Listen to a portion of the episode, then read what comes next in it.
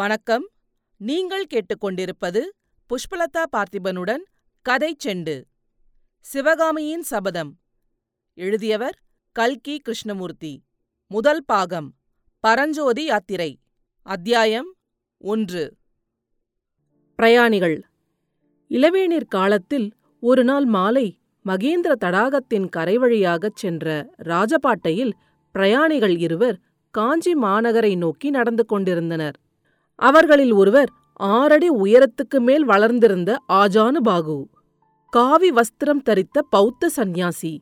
கடுமையான தவ விரத அனுஷ்டானங்களினாலோ வேறு கடினமான காரியங்களில் ஈடுபட்டதனாலோ அந்த புத்த பிக்ஷுவின் தேகமானது வறண்டு கெட்டிப்பட்டு கடினமாகி இருந்தது. அவருடைய முகத்தோற்றமானது அன்பையோ பக்தியையோ உண்டாக்குவதாயில்லை, ஒருவித அச்சத்தை ஊட்டுவதாயிருந்தது.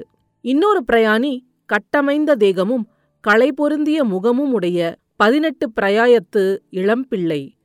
பிரயாணிகள் இருவரும் வெகு தூரம் வழிநடந்து களைப்புற்றவர்களாக காணப்பட்டார்கள். தலைநகரம் இன்னும் எவ்வளவு தூரம் இருக்கிறது என்று வாலிபன் கேட்டான்.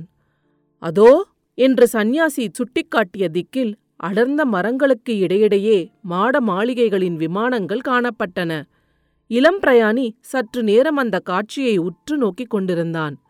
பின்னர் புத்த பிக்ஷுவை பார்த்து, இங்கிருந்து ஒரு நாழிகை தூரம் இருக்குமா என்று கேட்டான். அவ்வளவுதான் இருக்கும். அப்படியானால் நான் சற்று உட்கார்ந்து விட்டு வருகிறேன்.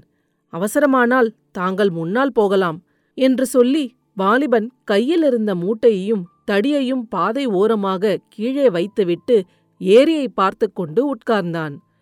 சந்நியாசியும் அவன் அருகில் மேற்கு திசையை பார்த்து கொண்டு அமர்ந்தார். மேல் வானத்தின் அடிப்புறத்தில் தங்க நிறமான ஞாயிறு திருமாலின் சக்கராயுதத்தைப் போல் தகதகவென்று சுழன்று கொண்டிருந்தது.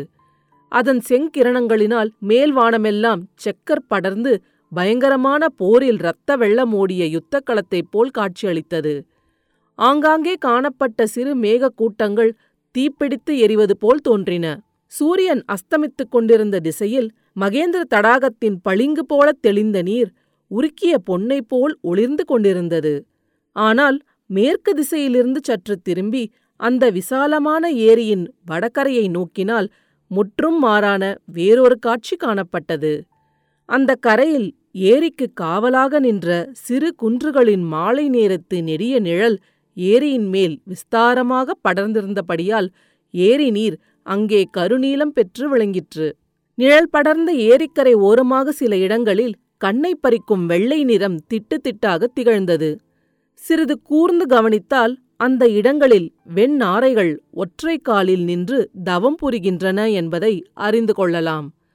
சில சமயம் திடீரென்று ஒரு வெண்ணாரை கூட்டமானது ஜலக்கரையிலிருந்து கிளம்பி ஆகாசத்தில் மிதக்கத் தொடங்கும். ஆஹா, அந்த காட்சியின் அழகை என்னவென்று சொல்வது! கீழே கருநிறத் தண்ணீர் பரப்பு, மேலே கருநீல வானம், பின்னால் கரும் பசுமை நிறக்குன்றுகள்.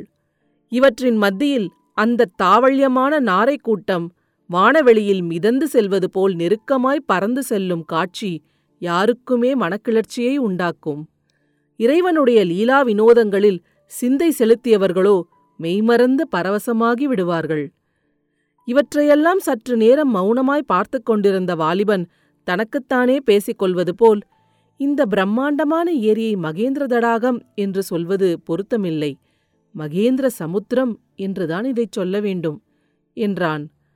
சந்நியாசி ஏரியை நோக்கிய வண்ணம், இந்த மகேந்திர தடாகத்தில் இப்போது தண்ணீர் குறைந்து போயிருக்கிறது. ஐப்பசி கார்த்திகையில் மழை பெய்து ஏரி நிரம்பியிருக்கும்போது பார்த்தாயானால் பிரமித்து போவாய். அப்போது நிஜ சமுத்திரம் போலவே இருக்கும் என்று சொல்லிக்கொண்டே எழுந்தார். புறப்பட்டு விட்டீர்களா சுவாமி என்றான் வாலிபன். ஆமாம் பரஞ்சோதி, என்னோடு வருவதற்குத்தான் உனக்கு பிடிக்கவில்லை போலிருக்கிறதே என்று சந்நியாசி கூறிவிட்டு நடக்கத் தொடங்கினார். பரஞ்சோதி என்ற அவ்வாலிபனும் மூட்டையையும் தடியையும் எடுத்துக்கொண்டு அவரை தொடர்ந்து நடக்கலானான். சாலையில் போவோர் வருவோர் கூட்டம் அதிகமாயிருந்தது. பிரயாணிகள் ஏறிய வண்டிகளும் நெல்லும் வைக்கோலும் ஏற்றிய வண்டிகளும் சாறை சாறையாய் போய்க் கொண்டிருந்தன. சாலைக்கு அப்புறத்தில் முதிர்ந்த கதிர்களையுடைய செந்நெல் வயல்கள் பறந்திருந்தன. கதிர்களின் பாரத்தினால் பயிர்கள் தலைசாய்ந்து விழுந்து கிடந்தன. ஆங்காங்கே சில வயல்களில் குடியானவர்கள் அறுவடையான கற்றைகளை கட்டி கொண்டிருந்தார்கள். வயல்களிலிருந்து புது நெல், புது வைக்கோலின் நறுமணம் கம் என்று வந்து கொண்டிருந்தது. சற்று தூரம் போனதும் ஓர் அழகிய கிராமம் தென்பட்டது. அந்த கிராமத்தை தாண்டியதும் புது நெல் மணத்துக்கு பதிலாக மல்லிகை முல்லை மலர்களின் நறுமணம் சூழ்ந்தது. அந்த மணத்தை மூக்கினால் நுகர்வது மட்டுமின்றி தேகம் முழுவதனாலும் ஸ்பரிசித்து அனுபவிக்கலாம் என்று தோன்றியது. ஆஹா என்றான் வாலிபன்.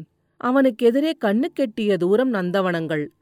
மல்லிகை முல்லை புதர்களின் மீது வானத்து நட்சத்திரங்கள் வந்து படிந்தது போல் குண்டு மல்லிகைகளும் முத்து முல்லைகளும் கலீர் என்று பூத்துச் சிரித்து கொண்டிருந்தன. இந்த வெண்மலர் பரப்புக்கு இடையிடையே தங்க நிற செவ்வந்தி பூக்களின் காடும் காணப்பட்டது. இவ்வளவு பூவையும் என்னதான் செய்வார்கள் என்று வாலிபன் கேட்டான். இவற்றில் பாதி கோயில் தெய்வங்களுக்கு அர்ப்பணமாகும், மற்ற பாதி காஞ்சி நகரத்து பெண் தெய்வங்களின் கூந்தலை அலங்கரிக்கும். அதோ என்று சட்டென நின்றார் சந்நியாசி. சரசரவென்று சாலையின் குறுக்கே ஒரு பாம்பு ஊர்ந்து சென்று நந்தவனத்துக்குள் புகுந்து மறைந்தது. இந்த மல்லிகை மனத்துக்கு பாம்புகள் எங்கே என்று காத்திருக்கும் என்றார் சந்நியாசி. பாம்பு மறைந்ததும் இருவரும் மேலே சென்றார்கள். சற்று நேரம் மௌனம் குடிகொண்டிருந்தது. பரஞ்சோதி கழுக் என்று சிரித்தான். எதை நினைத்து சிரிக்கிறாய் என்றார் சந்நியாசி. பரஞ்சோதி சற்று நேரம் பேசாமலிருந்துவிட்டு, இல்லையடிகளே, மத்தியானம் அந்த சர்பத்தை கொன்று என்னை காப்பாற்றினீர்களே, நீங்கள் பிக்ஷுவாயிற்றே, ஜீவஹத்தி செய்யலாமா என்று நினைத்து சிரித்தேன் என்றான். தன்னை கொல்ல வந்த பசுவையும் கொல்லலாமல்லவா என்றார் புத்த பிக்ஷு. ஆனால் பாம்பு தங்களை கொல்ல வரவில்லையே, என்னைத்தானே கொல்ல வந்தது என்றான் பரஞ்சோதி ஏளனமான குரலில். என் சிஷ்யனை நான் காப்பாற்ற வேண்டாமா என்றார் பிக்ஷு. சிஷ்யனா? யாரை சொன்னீர்கள்? ஆமாம், நீ என் உயிரை ஒரு சமயம் காப்பாற்றினாய், அதற்கு பிரதியாக. தங்கள் உயிரை நான் காப்பாற்றினேனா? எப்போது? 300 வருஷங்களுக்கு முன்னால். என்ன, 300 ஜென்மத்தில்?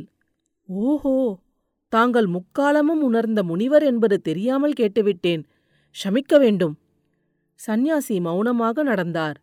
மறுபடி பரஞ்சோதி, சுவாமி, இனிமேல் வரப்போகிறது கூட தங்கள் ஞான திருஷ்டியில் தெரியுமல்லவா என்று கேட்டான். வரப்போகிறது ஒன்றை சொல்லட்டுமா? சொல்லுங்கள். இந்த நாட்டுக்கு பெரிய யுத்தம் வரப்போகிறது. பெரிய யுத்தமா? ஆமாம், மகா பயங்கரமான யுத்தம். பாலாறு இரத்த ஆறாக ஓடப்போகிறது. மகேந்திர தடாகம் இரத்த தடாகம் ஆகப் போகிறது. ஐயோ, பயமாக இருக்கிறதே. போதுமடிகளே. சற்று பொறுத்து மறுபடியும் பரஞ்சோதி, நாட்டின் சமாச்சாரம் எனக்கெதற்கு சுவாமி? என் விஷயமாக ஏதாவது தெரிந்தால் சொல்லுங்கள் என்றான். இன்று ராத்திரி உனக்கு ஒரு கஷ்டம் ஏற்பட போகிறது. சிவசிவா, நல்ல வாக்காக ஏதாவது சொல்லக்கூடாதா? புத்த பகவானுடைய அருளால் அந்த கஷ்டம் நீங்கும். நான் சைவனாயிற்றே, புத்தர் எனக்கு அருள் செய்வாரா? புத்தருடைய கருணை எல்லையற்றது. அதோ வருவது யார் என்று கேட்டான் பரஞ்சோதி. மங்கிய மாலை வெளிச்சத்தில் ஓர் அபூர்வ உருவம் அவர்களுக்கெதிரே வந்து கொண்டிருந்தது தெரிந்தது. பார்த்தாலே தெரியவில்லையா, திகம்பர சமண முனிவர் வருகிறார் என்றார் புத்த பிக்ஷு. சமண முனிவர்கள் இன்னும் இங்கே இருக்கிறார்களா என்று பரஞ்சோதி கேட்டான். முக்கால்வாசி பேர் பாண்டிய நாட்டுக்கு போய்விட்டார்கள், மற்றவர்களும் சீக்கிரம் போய்விடுவார்கள். சமண முனிவர் அருகில் வந்தார். அவர் புத்த பிக்ஷுவைப் போல் உயர்ந்து வளர்ந்தவர் அல்ல. கட்டையாகவும் குட்டையாகவும் இருந்தார். கௌபீனம் ஒன்றுதான் அவருடைய ஆடை. ஒரு கையில் உருக்கட்டி தூக்கிய கமண்டலம் வைத்திருந்தார். இன்னொரு கையில் மயில் தோகை விசிறி, கக்கத்தில் சுருட்டிய சிறுபாய்.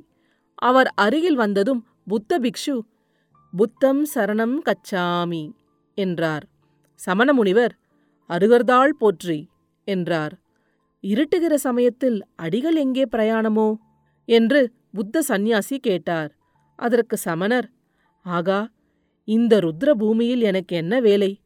தொண்டை மண்டலந்தான் சடையன் கூத்தாடும் சுடுகாடாகிவிட்டதே, தெரியாதா? நான் பாண்டிய நாட்டுக்கு போகிறேன் என்றார். இன்றைக்கு முக்கியமாக ஏதாவது விசேஷம் உண்டோ என்று புத்த பிக்ஷு கேட்க, சமண முனிவர், உண்டு, விசேஷமுண்டு, கோட்டை கதவுகளை அடைக்கப் போகிறார்களாம் என்று சொல்லிக்கொண்டே மேலே விரைந்து சென்றார். ஒரு காலத்தில் இந்த பல்லவ ராஜ்யத்தில் சமணர்கள் வைத்ததே சட்டமாயிருந்தது. அவர்கள் கிழித்த கோடு தாண்டாமல் மகேந்திர சக்கரவர்த்தி நடந்து வந்தார். இப்போது என்று கூறி பித்த பிக்ஷு நிறுத்தினார். இப்போதென்ன என்று பரஞ்சோதி கேட்டான். இப்போது சைவ வைணவர்களின் பாடு இந்த நாட்டில் கொண்டாட்டமாயிருக்கிறது. ஓஹோ என்றான் பரஞ்சோதி. பிறகு, ஏதோ கோட்டை கதவு சாத்துவதை பற்றி சமண முனிவர் சொன்னாரே, அது என்ன என்று கேட்டான். அதோ பார் என்றார் சந்நியாசி. சாலையில் அந்த சமயத்தில் ஒரு முடுக்கு திரும்பினார்கள். எதிரே காஞ்சி மாநகரின் தெற்கு கோட்டை வாசல் தெரிந்தது. கோட்டை வாசலின் பிரம்மாண்டமான கதவுகள் மூடியிருந்தன. அடுத்த அத்தியாயத்தில் விரைவில் சந்திப்போம். கதைச்செண்டு பற்றி உங்கள் நண்பர்களிடமும் உறவினர்களிடமும் பகிரவும். உங்கள் கருத்துக்களை கமெண்ட்டுகளில் பதிவிடுங்கள். உங்கள் கருத்துக்களை கேட்க ஆவலுடன் காத்துக்கொண்டிருக்கின்றேன். நன்றி. நீங்கள் கேட்டுக்கொண்டிருப்பது புஷ்பலதா பார்த்திபனுடன் கதை செண்டு.